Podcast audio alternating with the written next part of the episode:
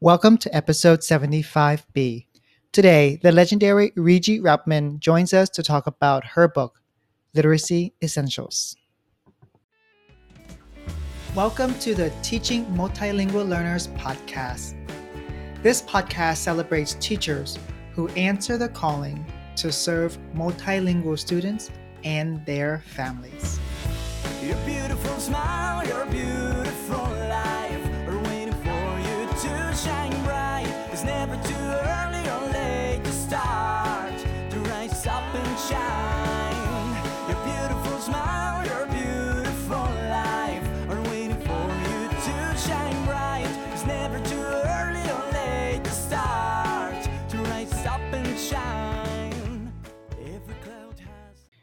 Do you ever feel like you want to leave the teaching profession or ever think about not renewing your contract and just leave teaching altogether? At times, I feel the same way. And when the storm clouds gather above my teaching career, I feel like I need a pick me up to remind me that what I'm doing and why I'm called to do it. Well, if you feel the same way, then this episode with the legendary Regie Routman will do just that. It will inspire you when you want to give up, celebrate you when you question your practice, and lift you up when you feel undervalued. Yes, Regie will talk about literacy practices, but she will also talk to your heart directly. Now, on to today's podcast. I am back again with the one and only Regie Routman. I need to first apologize because I was schooled by the Twitter community on who you are, Regie. I because I think you're in the mostly in the elementary school world, and I was mostly in the middle school, high school world. So my world was consumed by um, Kelly Gallagher and Kylene Beers, but you're the their equivalent in the elementary school world. People came on Twitter, and one person said, "This is going to start off. The podcast is wonderful. It's going to start off sad because the interviewer didn't know who Regie was." And then someone said, "Yes, Regie has taught." More kids to love reading and writing than anyone out there. And so, Well, that's kind, but I doubt that that's true. well, I Credit and a lot of fabulous teachers. That's very generous. well, Regie, I actually did get to see that. You podcasters, you, you don't know, but uh, just gifted me uh, the wonderful gift of a book called Outside Inside by LeUyen Pham. And I was like, she read it to me, and I said, wait, wait, can you read it to my nieces? They're downstairs. And we took the laptop, we ran downstairs, and I gathered and and we sat down and I introduced them to Regie. And then she started reading the book to my nieces. And it was a magical experience to see a master teacher at work. And the kids were like, the kids wanted to keep talking to you. Well, no, the magic is the book, as you know. If you have a great book, and I want to give credit, it was Megan Sloan, a colleague of mine in Washington State, who told me about the book and said, You have to get it, right? and that's how I hear about a lot of children's literature. If somebody tells me about a book, but the book did the magic because the book is sensational. What did you? Uh, so, so you read that you read it to the kids, and then you stopped throughout the pages, but not every page. And once in a while, you would say, "Hey, is did you experience this?" Or, "Oh, where did you think the people went?" Oh, what did you do? You think this story is about a cat? Well, let's find out. So, can you? I thought that was really masterful. Can you tell us about that? you know, it was all intuitive because I knew we didn't have a lot of time. But I think, you know, I think we worry too much about reading aloud. If you have a great book, the book will guide you. So, um, and this is a book that is applicable for preschoolers, or I said I would read it to superintendents of mm-hmm. schools. You know, it it has no age limit on it, so that even though you see me in the elementary world, which I am mostly, but the process of expert teaching is the same. Right. In fact, it's very beneficial to bring, I know a superintendent who did this, he brought some of his high school teachers down into kindergarten. Wow. Yes, because if a kindergarten kids can write and put an exclamation point in and, and, and tell a story. And are all engaged and excited, and sometimes at high school they're having you know a problem with that. But the reading aloud no i didn't i didn't. I always read read the book of course. You read the book. But you know the first section of my book is on engagement. And that's how i engage kids almost all the time. When i don't know them i bring a wonderful book. And then they're hooked now the teachers to get the teachers to trust me that takes a few more days you can't do it in one read aloud but with kids one great read aloud and you can do it and so we should probably say something about the book because it's just an amazing book. You're all going to want to go out and get it outside, inside. And I can't pronounce the author's name, but you can because she's Lei- born in Vietnam. Vietnam. Yeah, Mhm. LeUyen Pham. And it's about the pandemic and COVID 19. And COVID 19 and pandemic are never mentioned.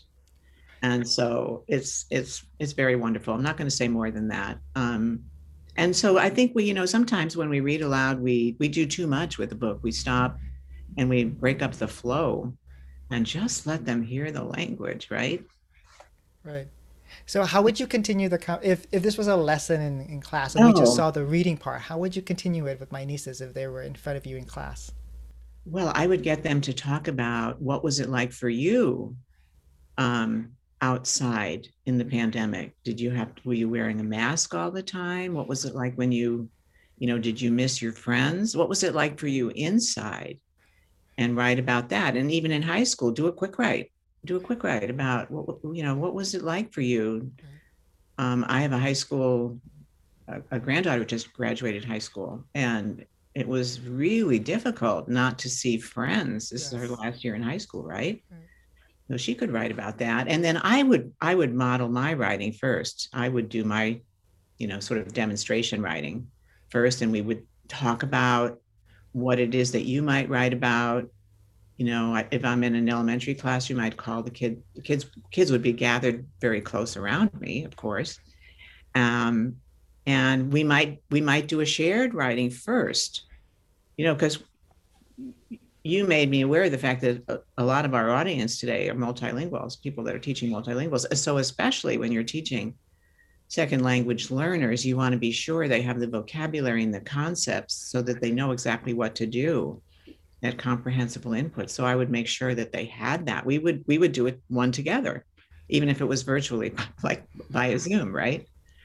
Um, I think so much of of um, uh, this is going to sound simplistic, but so much of good teaching is really common sense in Yes. terms of, you know, if the kids are wiggling around and you, they've got to either you need to change change what you're doing or give them a little break. You know, it's not it's not as hard as we make it. Right. And a big part of, um, you know, my latest book, which we're going to be talking about at, at your request, is is all about that. It's about how do you simplify teaching. It's certainly not simple to what's most essential, right? And and that's true for you know for living our lives too. I always, I think about, um, and that's why there's so many stories in the book that it's not just about what goes on in the classroom. You have to have an interesting life and bring that into the classroom. Right. I And mean, we I- that today, you know. Yes. I mean, you So what happened was I sent Todd the book as a gift, and then um, and then he waited to open it, and then once he opened it, I had to read it to him, and we did that before we started this podcast. but it was really fun. it was a gift to see. It was a gift for my nieces. I love seeing your nieces, and they were so enthralled. but I got to like watch a master teacher like bring kids virtually. You're you're in Washington and my nieces are in Philadelphia and it was like you being in the same room with each other. Right? And that's the power of your of the book, but I, I it's really the also the power of the teacher. I, I think the power of the book don't let's, let's not underestimate that because one of the things that I did not do, partly because we were on a time, you know, t- time crunch, I didn't ask a lot of questions and what did the author do and what do you think this? And I think sometimes that breaks the flow. Right. And I didn't talk a lot about the illustrations. And if I did a second read or I had more time, I would definitely focused on that, you know, Right. because those were powerful. Right. I think the most important thing is make sure you've read the book first and then let the book guide you with the questions. Right. Really. Well, on another on a, on a tangent, a very connected tangent, uh, you've really guided us through your latest book, Literacy Essentials. And the way that I see it is it's as if you've taken 40 years of work and have sat down with teachers to say, okay, after everything that I've done, all the books that I've written, all the workshops that I've given, all the times that I've been with teachers and students, these are the most essential things we need mm-hmm. to remember. Right? So, would you tell us um, what was the seed for this book? Well, I've been teaching a long time, so and so um, I I've learned a lot. I mean, I still have a lot to learn, but I've learned a lot, and I I wanted to do another book that kind of put everything together that I knew, and that would be it, it is a kind of a big book. Um, we should say it right out front. It's about 400 pages, but it's very easy to dip into and yes. and and right and yes. and you know you can go for the superficial or you can go for the deep. They're both there in the sense that there's lots of actions that you can take. It's very practical. And I would say it's easy to read because I'm a teacher and I respect everybody's time. It doesn't read like a textbook, right? Um, and it's and it's and I interwove. Um, this is really important to me: stories, personal stories, and professional stories. But the personal stories are always connected to teaching, and I make that connection for you. Um, and so, kind of the best of what I have learned over many decades. That was my 12th book that I've written. And um, and probably my most comprehensive in terms of um, how do we ensure that all kids learn and what does that mean and, and what does it take? And so I did um, the engagement part, I would say, in the equity part, and especially the equity part, were the most important to me. Excellence, we've been talking about excellence in teaching for a long time. And when, and so I knew how to do that. But the engagement part and the equity part, I think that's where we fall short. They all go together. So let me talk a little bit about um, in, in terms of what do we mean by engagement. One of the things that I learned, and a lot of this came out of um, I've been doing, I did residency work where I'd go into a school and take over a classroom. I did that for several decades. Just recently stopped doing that because of COVID. And um, and I would go, and all of these were high poverty schools, and all of them had um, large second, um, all multilingual populations. Let me just say it like that. And I always saw that as a gift, not as a challenge, because it made the classroom environment so rich but the schools I was going into, there was no joy um, this in in teaching and learning for the teachers or the kids. That's why they had me come in, and mostly it was because the test scores were low.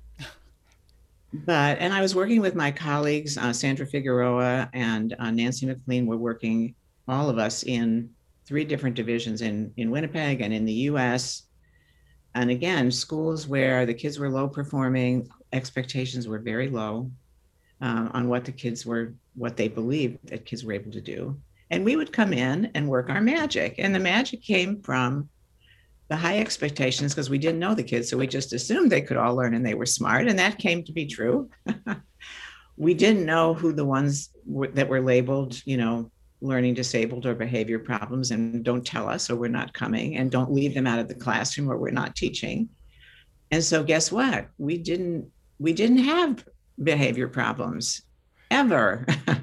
we didn't uh, find out sometimes until the end of the week who the kids were that were, quote, learning disabled, which I prefer to call differently abled. We're all learning disabled in some way, right? Right. And so it was such a joyful experience. And um, we would be there for a week and start off with what I call the optimal learning model, um, which is which is based on the gradual release um, model um, by Pearson and Gallagher from 1984, where my model is a little different. So I see it as being totally learner focused. And in, in the question that I'm asking is, what does the learner or group of learners or teach teachers as learners, what support, scaffolding, demonstrations do they need so that they can do what we're expecting them to do and be self monitoring, right. self regulating, and independent. And so I would start off as did my colleagues, with the classroom of 30 kids, and then we'd have 30 teachers observing, um, and including the principal and the superintendent of schools. Um, and and they would they would watch me or my colleagues do a lesson, and um, and it very much started with demonstration with all the kids around us, demonstration writing, demonstration reading. Um, and also a heavy emphasis on content. Now, I know you teach social studies. Well, they weren't getting social studies and science because everybody was so freaked out about the test scores. And how are we going to get the test scores up? And so you had this focus on all the bits and pieces in reading and writing, which completely disengages kids, which is no fun at all, right? Right. And so um, most of the um, the books that we brought in after a while were nonfiction books. We always started with a book, and it would be a nonfiction book. And, and the one that we that I read to you and your nieces is essentially nonfiction, right? Right. Because uh, your second language learners and all kids that, and especially kids that are struggling, they were not getting the academic vocabulary. So much of the work was dumbed down. And exactly what they need is that high level vocabulary, that language. I learned from Don Holdaway, who was my most influential mentor, oh, many, many decades ago. Don't worry about the language and how difficult it is. The kids will get the essence of the story. If it's a really good story, they'll get it. And just get the language in their ears, you know, not the bits and pieces. So, so important. And then as the week went on, gradually the teacher would uh, join me in the teaching. So it would be just like what we would do with kids. We'd go from seeing the demonstration to shared experiences. And that's the part that I found was most missing in schools. It was pretty much here's what it looks like, even at high school is even worse, right? Here's what it looks like. I'm going to show you what it looks like. Either I'm going to do it or I'm going to show you somebody else who did it. Now go do it. And that doesn't work well, except for your straight A students who who would be straight A no matter what you were teaching. And so that whole um, middle part, shared experiences, which really has two parts to it, um, this was missing in most places. And the two parts are, and this is so important for English language learners or multilingual learners. Um, the teacher in, in, let's say, in shared writing and shared reading, this is so, so important. Um, the teacher is holding the book or the pen. So the teacher is in charge. So if you're doing a shared writing, and let's say we took that book outside inside and and we've gotten together as a class what changed for us this year. What what was it like for you when you're inside? And then call on kids. Jocelyn, what about you? Kim, what about you? Uh, Diego, what about you? And then do your shared writing, and they're watching you write. And of course, on the high school level, it's going to be a lot higher level, but the process is the same. Now, because the child does not have to do the actual writing or the actual reading, they're free to give their ideas. That's what they want. But all of that has to happen in a, in a culture of trust, which we'll talk about. Now, so I'm holding the pen. Now, in guided reading, which is still a shared, the child is in charge. The child's holding the book. The child's holding the pen. So this is this is really really important because what happens in guided reading a lot is that the teacher is still in charge. But if you've done a and they're supplying all the words and doing most of the work, if we've done a really good job on the demonstration, which would be reading aloud and um, watching, let's say, you're something you're studying in social studies, which might be um, well, climate change for sure, right? So we're going to read about that and what's happening locally in climate change and what do we need to know and what can we do about it? Like right now in Washington State, in today's paper, they just, you know, we have a drought. Now that's going to surprise some of you. I live in Seattle. So what can we do? Well, I can, you know, run the dishwasher less. I can shorten my shower. I mean, there's a lot of things we can do and that we must do and bringing that into the classroom teaching your reading and writing through that so it's very very authentic and then as i'm there for the whole week this is really important you're working with kids day after day so there's time to confer with them and so i'm doing that modeling for the teacher and then the teacher is gradually taking over very similar to what um, you know what we want teachers to do with i'm modeling that for them and I found that was a missing piece. So people would read my books and many, many other books, and I'd go into a school and I would be shocked that they didn't know how to teach. They had to see what it looked like, they had to see what it looked like. And then because of that, my colleague Sandra Figueroa and I and others. We we spent four years developing a um, professional learning projects. And so if you go to my website, regieroutman.org, that's published by Heinemann, you see that there, um, where you actually see this teaching and hear the language of it. Um, the teaching moves are analyzed. So, how to put that all together in a book was what I was thinking about. My other big learning lesson over like 45 years of doing this work is that it was very easy to get a teacher, uh, several teachers just outstanding in a school, right? But then they leave. and then things kind of fall apart. Or you have this great principal, and then the principal retires. And then things, and then they, and then the, the district in its wisdom, I'm putting that in quotes, um, will put in somebody with seniority that might have been a phys ed teacher. And meanwhile, you've done all this great literacy work, and this person doesn't know literacy. They're a very kind person, but things kind of fall apart. So, how do we? It occurred to me that, and I had studied the change research, and how do we sustain this? And you, it has to be school wide. So that's why that what I developed with Heinemann, the video, it's video based so that you can see what the teaching looks like. It's over time. You see kids and teachers over time. But I learned that the culture was everything, and that's part of the engagement. So, what do we mean by that? Start, starting with, um, and I'll talk a little bit about how the book is is um, divided. So, the first part is engagement, and I, I want to read you my, I can find it, my definition of engagement because it's not having kids just quiet, right? Okay. By engagement, we mean the attention, commitment, and eagerness learners show in inquiring, creating, and responding to a question or a learning opportunity. Students and teachers who are engaged will risk failure, make their voices heard, work well with others, and seek to go on learning even when they face challenges. As referred to in this book, engagement is always connected to significant and authentic work that captivates the intellect and stirs the heart and mind. To be clear, engagement is not about compliance, complacency, following rules, right. or listening without an opportunity right. to participate. Right. And so, to how do you create that culture where people feel valued, I would say even loved, right? And joyful. So, what people would say after I had left, and it was true for my colleagues that were doing the same work, at the end of the week, they would say, You were having such a good time with my students. You were joyful. I mean, the week was joyful.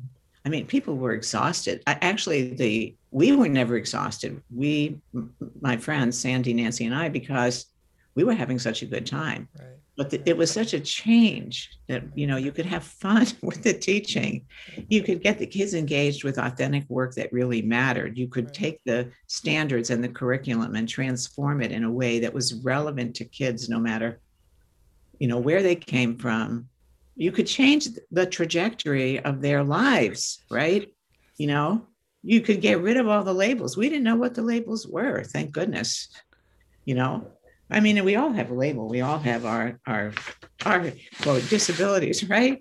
So in the engagement, um, the engagement has four sections to it: developing trust, and this is all what creates the culture. Celebrating learners, creating a thriving environment, and teaching with purpose and authenticity. So let me just talk about that a little bit. And I'm going to say also, and Tan will tell you this: this is not what we planned, right? I spent a lot of time planning and he sent me a bunch of questions.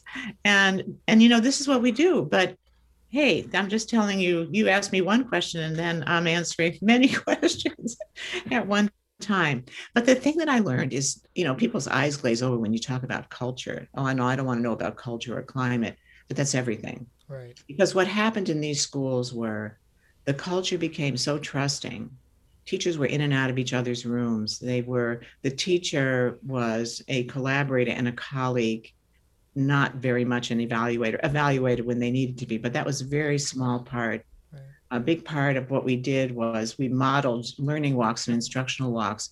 What is the language that you say to a teacher when they're doing a lesson? And you start with their strengths. You start with what what are they doing well? you start with their strengths and you start with their interests. This is where we start with the kids. Right. Um, so that culture, that developing that trust is everything. And it's a celebration culture. It is, wow, did you see what so and so just did today? It's amazing. Last week he couldn't write his name, and now he's got the you know first three letters. It doesn't matter. You it's it's a it's a shift in the mindset that you are seeing um, people as having their strengths, having strengths, and you have to get to know them, and you have to find out what they're interested in, and then you go from there. Now you know, Tan, and maybe some of our listeners know that I've spent the last 14 months. I'm tutoring an adult male to read. He's 53 years old he was not a reader. He had never read a complete book. Um, that's a whole other story. And, and I have, um, uh, it's actually the last keynote that I did. I talked about that and that's on my website. If you want to see that on the, on the, on the homepage, but, um, he could not read much. And probably if he had a label, it would be dyslexia. I don't know. I never found out. I never asked. I, I just knew I've learned people will tell you what they want you to know. Yes and he didn't tell me much. he didn't want me to know much. And that was a good thing because I, I knew I was going to teach him. I'm a reading recovery teacher. I've been a reading specialist. I'm certified to teach learning disabilities. I was going to teach him, but I had to get to know him first. Right. And so, what are his interests? You know, he was interested in music and rock music. He was interested in true stories of people that have struggled. And um, that was where we started. I had to build a culture of trust with him. I had to celebrate what he knew, found out how smart he was, you know, he listened to National Public Radio, um, he follows the news. And so I had to dignify his intelligence. It's the same with our students. And so it's a, it's a success story with, I'm going to call him Ted. He is reading pretty fluently right now. It, it not, it's not perfect. We're st- we still have a lot of work to do, but, but he's a reader. He's a reader. And we're reading Born a Crime by Trevor Noah. Um, and so, and he's listening to the audiobook um, at the same time. That's how he practices before we read. But he doesn't memorize the chapter. And so if I had started just with a focus on the parts, like the word work that he needs, which he definitely needs and which we're doing, I would have lost him. That's number one. and number two is that we started with a whole story, a whole text, a whole book.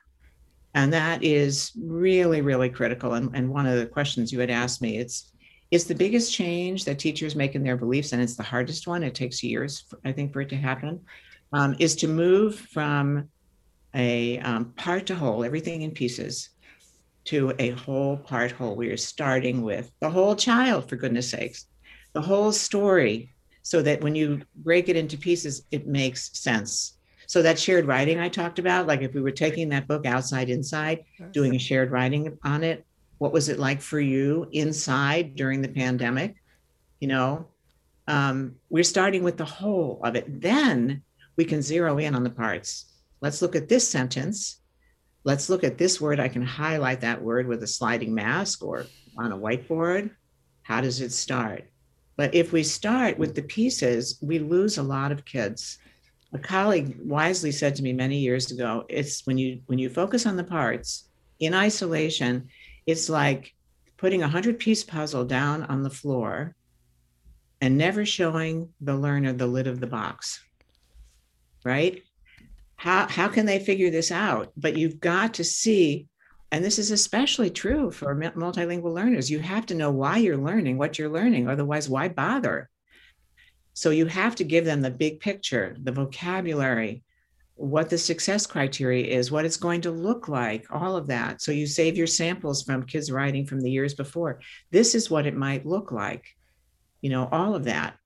Um, so here, so that engagement part is so, so huge, and that trust. Um, and that's the only way you get the sustainable learning to have a whole school where teachers trust each other, they're learning from each other they're engaged in professional learning every week.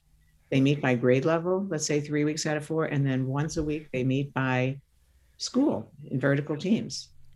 And that that was that's been the that was the major work of my career career that I did with Heinemann. So take a look at it. Um, it's called transforming our teaching through reading, writing, relationships is one big project. Through um, writing for audience and purpose is another one, and then reading to understand. And I think people are at a point now where they believe that we're, we're not going to be able to teach all the kids we need to teach unless we have deep, smart, embedded professional learning going on in our schools and district. And, you know, we don't work anymore with a school where the superintendent's not involved. Wow. I learned that the hard way. I knew I had to get the principals, but the superintendent would come by when we were teaching and stand in the doorway. Hi, what wave? Oh, it's so nice to have you here this week. And that would be about, about it. Right. But the superintendent has the power. And so where things have gone well, the superintendent, this has been especially true in Winnipeg, we're just some champion superintendents um, that are, you know, that, that observe the res- residency, that spend time in classrooms. That has made a very huge difference. You know, the, the whole notion that all principals and leaders have to know literacy, have to know literacy, yes. right? So, so the engagement part, you know, and so at the way the book is set up, um, I give you a lot of the research, but in an easy to read way. It's not it's not bo- it's not bogged down in the text, um, but you can access that research. I've got like 20 pages of hyperlinks you can access it, and they're short research articles and short blogs um, that you can print out or read online. And this is something that we this was very very important to me. It has to be research based, of course, right? But it has to be human based first of all. you know, I'm not going to get into the science of reading, but I think because of course I do believe in the scientific part of reading, but that's not enough. I believe first in this person that I'm teaching, these human beings, these unique creatures that we need to dignify their intelligence and their interests and and uh, improve the quality of their lives. That is really front and center for me in my teaching. I do embed all the science, but that that is um, just one piece of it just one piece of it. We're teaching people, we're teaching readers. We're not just teaching reading, we're teaching writers. We're not just teaching writing, right? right. I know, I know you, you believe in all that. And so, um, so that's engage that, that the engagement part and um, is just, I think it's everything. Um, I, and, and if you don't have that, then you need to ask what's wrong here? Why, why, why is this not working? and really do an analysis. It was interesting to me that um, in a residency I did a couple of years ago, um, the teachers were shocked. Um, I had a class of about 25, 30, they were second and third graders, and there were about 30 people, including a superintendent and principal, several principals watching. And the kids were just wiggling all over the place. I don't remember exactly what the lesson was, but it was a shared writing, and they could have cared less. I mean, I had met with the teacher, we had planned together, and it wasn't working for whatever the reasons. It doesn't matter. And so I stopped the lesson and I said, Hey, kids, you know, this is not working. I don't know why it's not working, but we're going to shift gears and let's let's try this. And the teachers were the reason I know they were shocked, I wasn't looking at them. My eyes were completely focused on the kids. Right. But at the end of the week in the evaluations, that was the thing they talked about most. You changed your lesson plan. Yes, because I'm teaching children. I'm not just teaching the curriculum, I'm teaching children. And they were not engaged. And so why would I go on? So, you know, I, I use that as, but that was just like a shock. And for me, that was just like common sense. But I mean, I've been teaching a long time. So, you know, this is why the professional learning is so, so critical. And I think people say, well, I don't have time for that.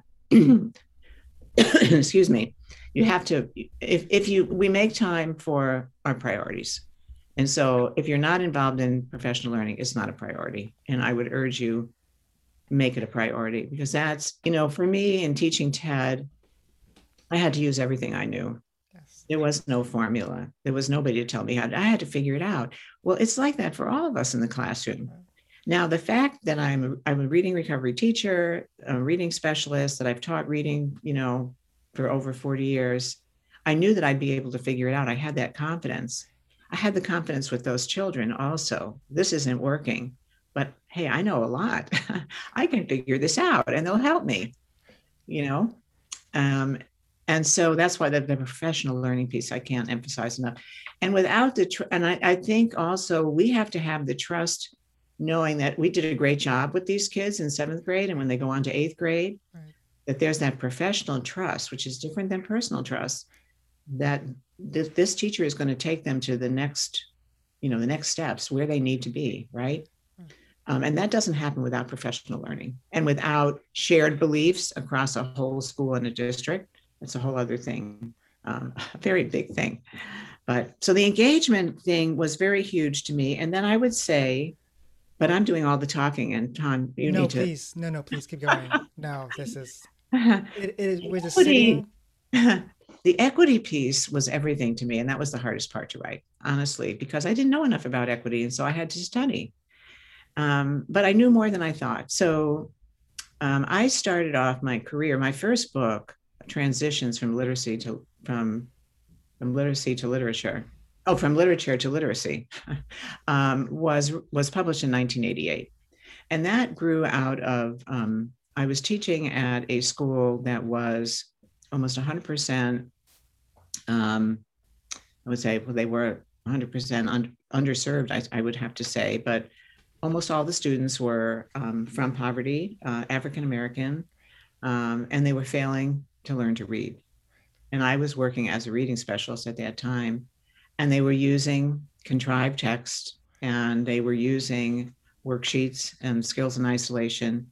And at the end of first grade, something like 60% of the kids were failing in reading. And so I wrote a proposal, talk about advocacy. I wrote a proposal and presented to the superintendent to flood a first grade classroom with children's literature. And Big Books had just come into the United States, and we might have been one of the first classrooms that had them. And so we used Big Books, journal writing. I learned about writing from study Donald Graves and um, Donald Murray at that time, Lucy Calkins, um, Nancie Atwell. I was reading. If I wasn't reading and studying, I couldn't have done it. So this is really, really important that we are readers, that we are writers, right? The parents were invited into the classroom. We had no worksheets. We had we had a children's library. We had um, if we didn't have bilingual books, we wrote them, so they were bilingual. So it was a very joyful place. And guess what? At the end of the year, their reading scores matched or exceeded the reading scores of of kids in the white kids in the other schools, right? And then people paid attention. The principal said to me at the time, okay, Regie, you've got one year for this. Well, they were desperate. It wasn't so much that they believed I could do it, but okay, we'll give her a year. We'll see what happens. I didn't, and that was the support that I got. It wasn't like they were in there, you know, kind of cheering me on. I was doing this with a co-teacher, co-first grade teacher, Karen Shiva.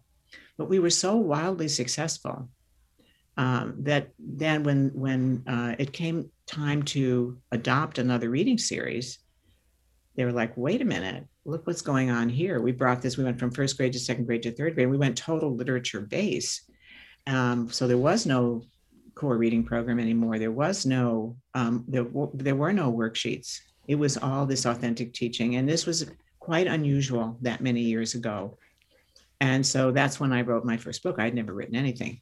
But uh, the equity piece was so huge to me then, so huge to me then, because who were the kids that were getting a rotten education? Exactly. It was the black kids, and this is still this is still true today. And and the schools are resegregating, and so that became um, just kind of you know I, I, I feel like I, an equity champion you know in, in, all the work that i've done equity has been you know front and center. So the equity part of the book um, so the first part of the book is engagement the second part is excellence um, and the third part equity and this is really hard but this is what i talk about a section on making high expectations instructional reality reaching all learners applying responsible assessment which a lot of that is formative and self-assessment that the kids do developing self-determining learners and advocating for students you know so all of that and how does that happen and then in the book what i do is i i write about just kind of the, the research on that particular area that i'm focusing on then i have a, a section and most of the book is this called take action where it's strategies, it's um, language to use, it's um, approaches.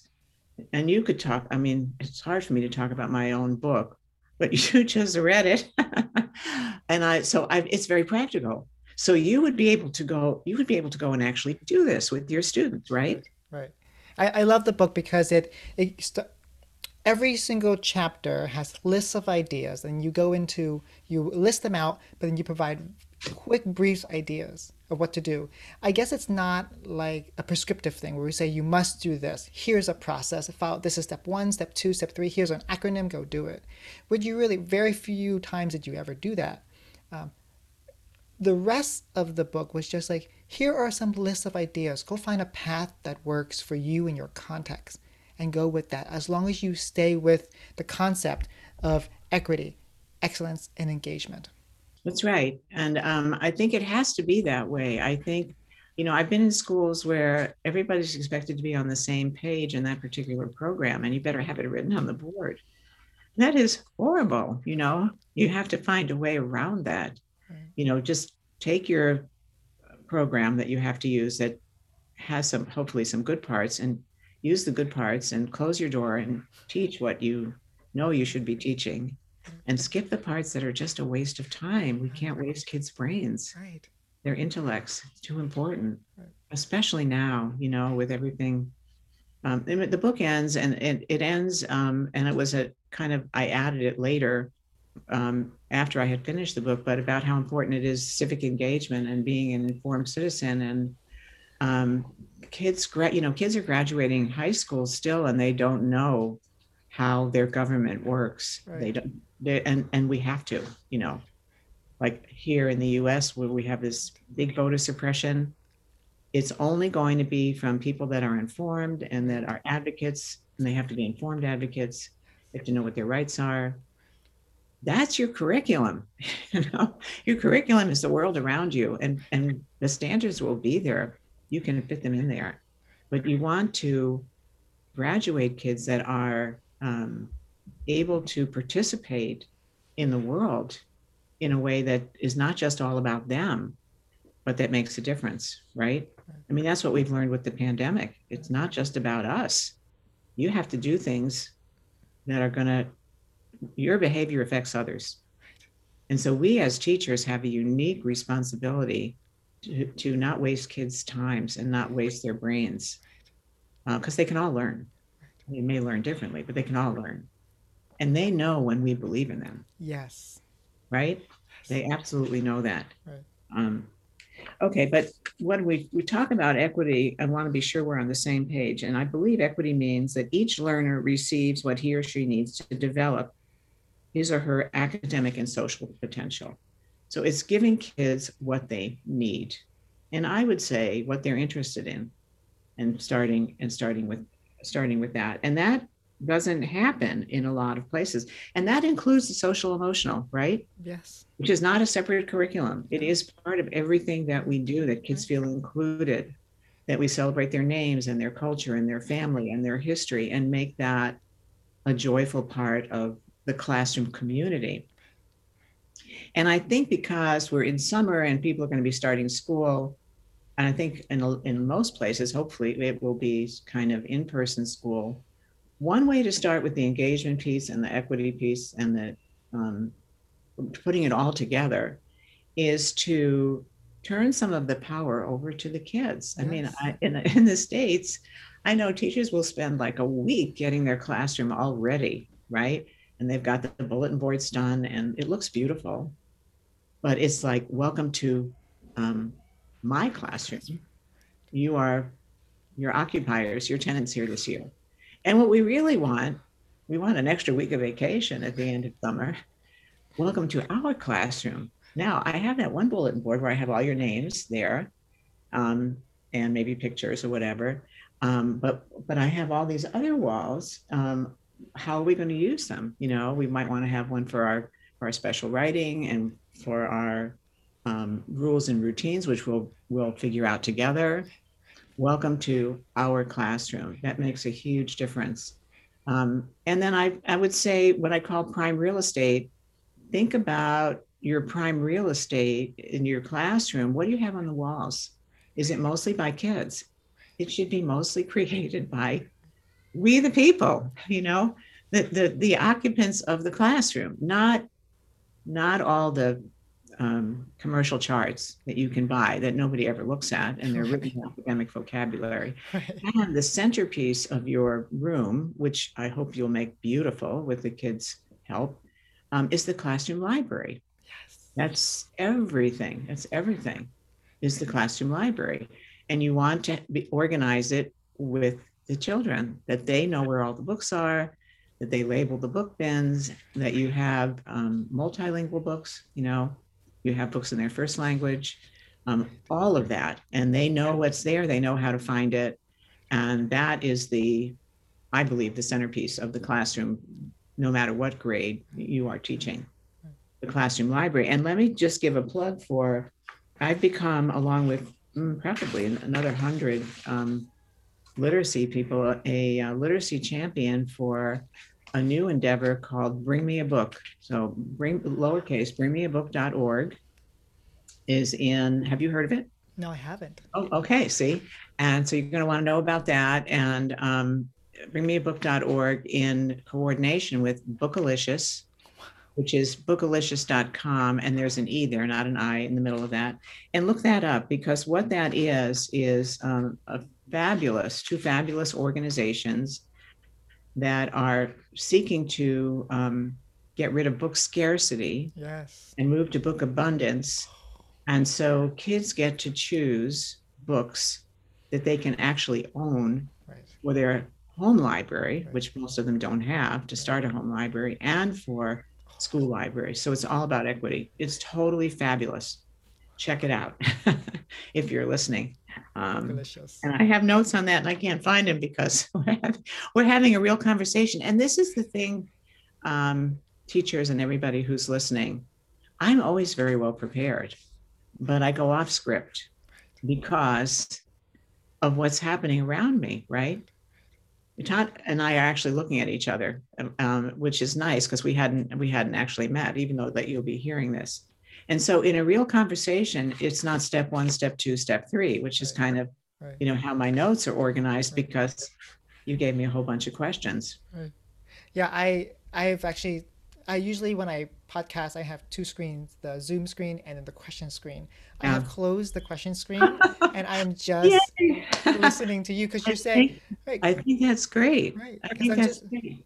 well when you're you're when you're in the presence of a master, you just listen. Oh, you know, I don't feel like a master. I feel like I, I always call myself a learner teacher because teaching is so humbling. It's so hard. Right. So I don't know that you, I don't feel masterful. I feel competent. I certainly feel competent. I feel knowledgeable. Um, but I'm always learning. So, um, and I'm, and I'm mostly learning from the kids, the people that I'm teaching, right? They, they will humble you very quickly. Right, right.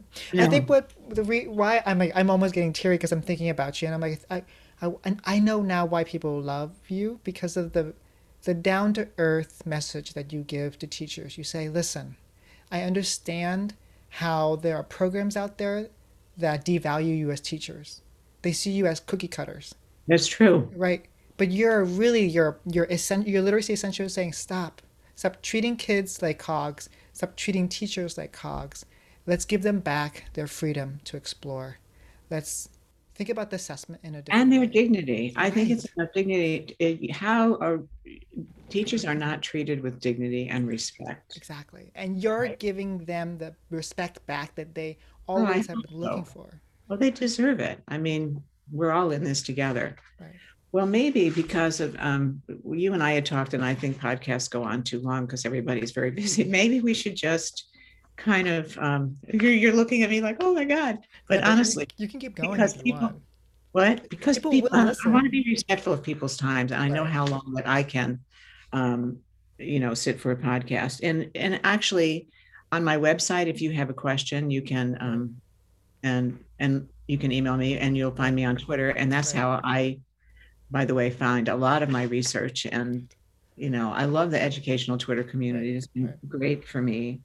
Um, Can we talk about one of the features of your of your book that I love the Sure. most?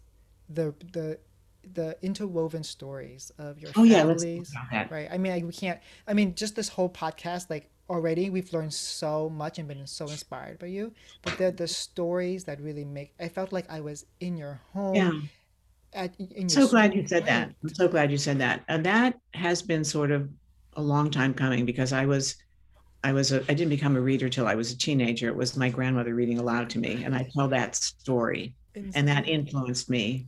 And working with um, Ted, the adult learner, has influenced me um, in terms of he had to choose all the books. I chose them initially. No, no, no, no. He had to choose. It was only when he chose Right. that he really got engaged and then he was willing to work on the word work with that also so that choice is so um, critical. And so the stories um, i interwove the stories in the book because that's what history is. I mean you know te- it's his story and her story. And our stories um, define us. And sometimes they limit us and sometimes they expand us. And in schools i think we have devalued stories of kids from poverty, English language learners, different cultures, right? Very disrespectful. And so one of the power the power for me of stories is that you can get to rewrite your story. I think a lot of teachers, and especially in schools that have been um, resegregated, they've already have that fixed story of that child, Right.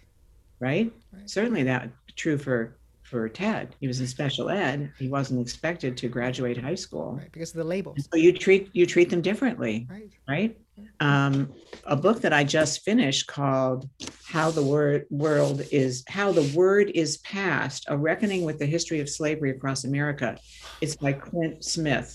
It's absolutely fantastic, and it's all about stories. He he goes into five different places in America, New York City, surprisingly being one of them, and looks at the history of slavery. And one of the questions that he raises in the book is what if the stories that we've heard and been led to believe are wrong?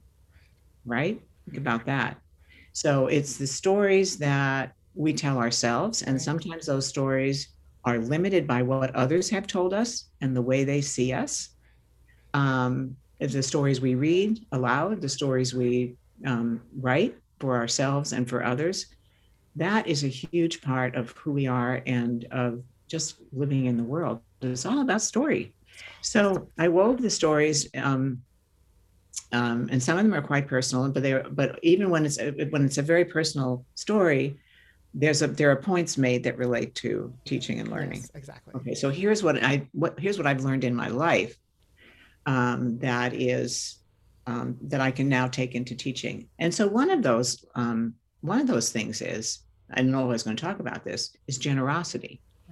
So I think teaching is about generosity in the sense that how can I help this child or this teacher become his truest self, right?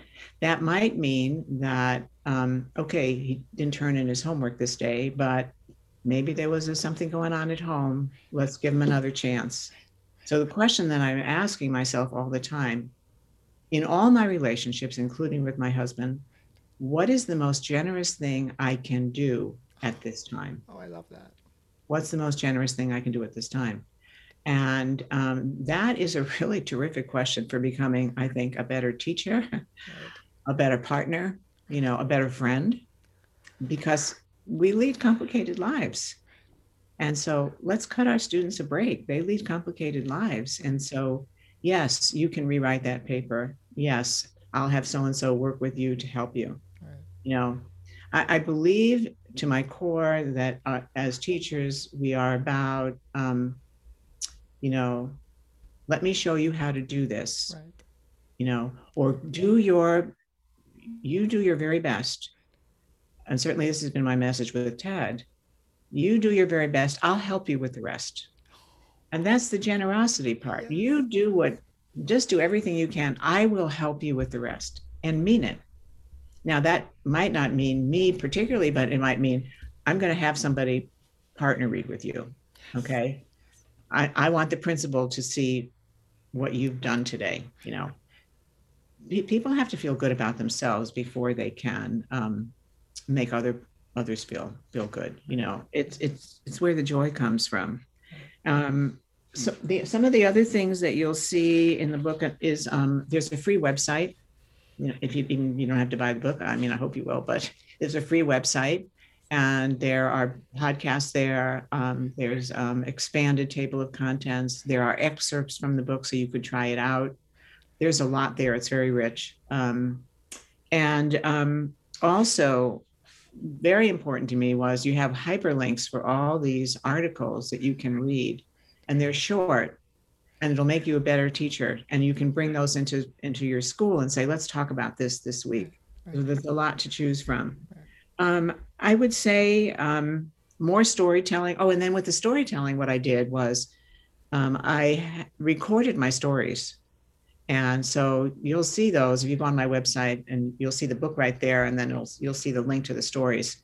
And um, that makes a difference when you can hear the story i think in the storyteller's voice. Right. That's and, but look look at the power of what you can bring into the classroom with that. You know, kids don't just have to do paper and pencil. They could tell their story or their assignment through video, through multimedia, through a podcast, with a friend. You know, there's so many things, and I think, um, you know, some of the lessons that I've learned that the most important, um, more choice more choice in topics, in how the room is set up, in what kids are interested in. Um, and I would say also less is more. Don't try to cover so much. You know, a couple of big significant things is plenty. I'll make it easier on yourself. Um, and I would say, you know, celebrating strengths and efforts is is um, is really important. And I think the most important thing is um, to love your students, oh, honestly. Now, there's a story here. I, I wrote in the book about bonding with your students.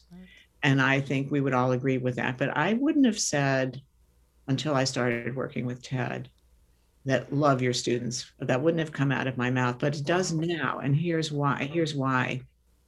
Because when I was working with Ted, he would start when we, after about six months or so, we'd sign off and he would say, he would say, Peace, thank you, I love you. Oh. oh. and so, what was I going to respond to that? Well, I said, I love you too. And I do. I do love him. We've become friends.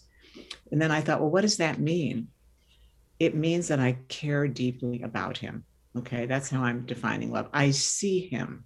Mm. It's not just like I love you, which people can say, I see you. I know who you are.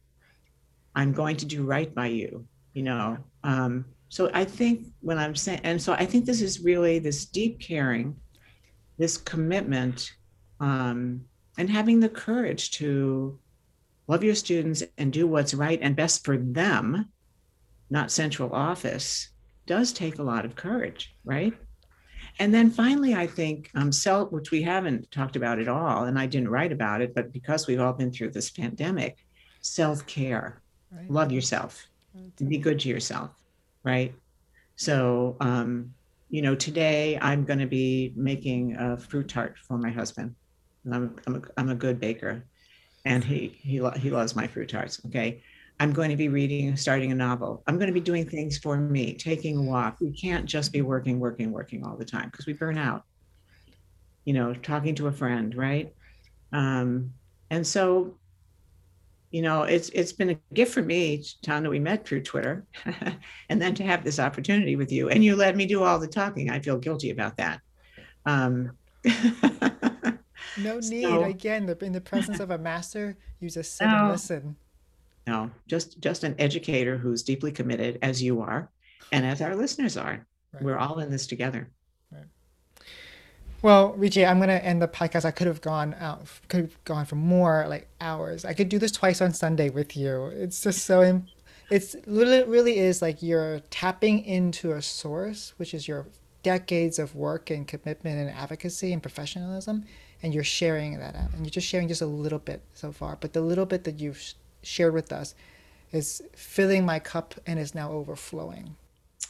You're very kind. Well, and I'm so grateful for this opportunity and to have not only met you in person, but your darling nieces.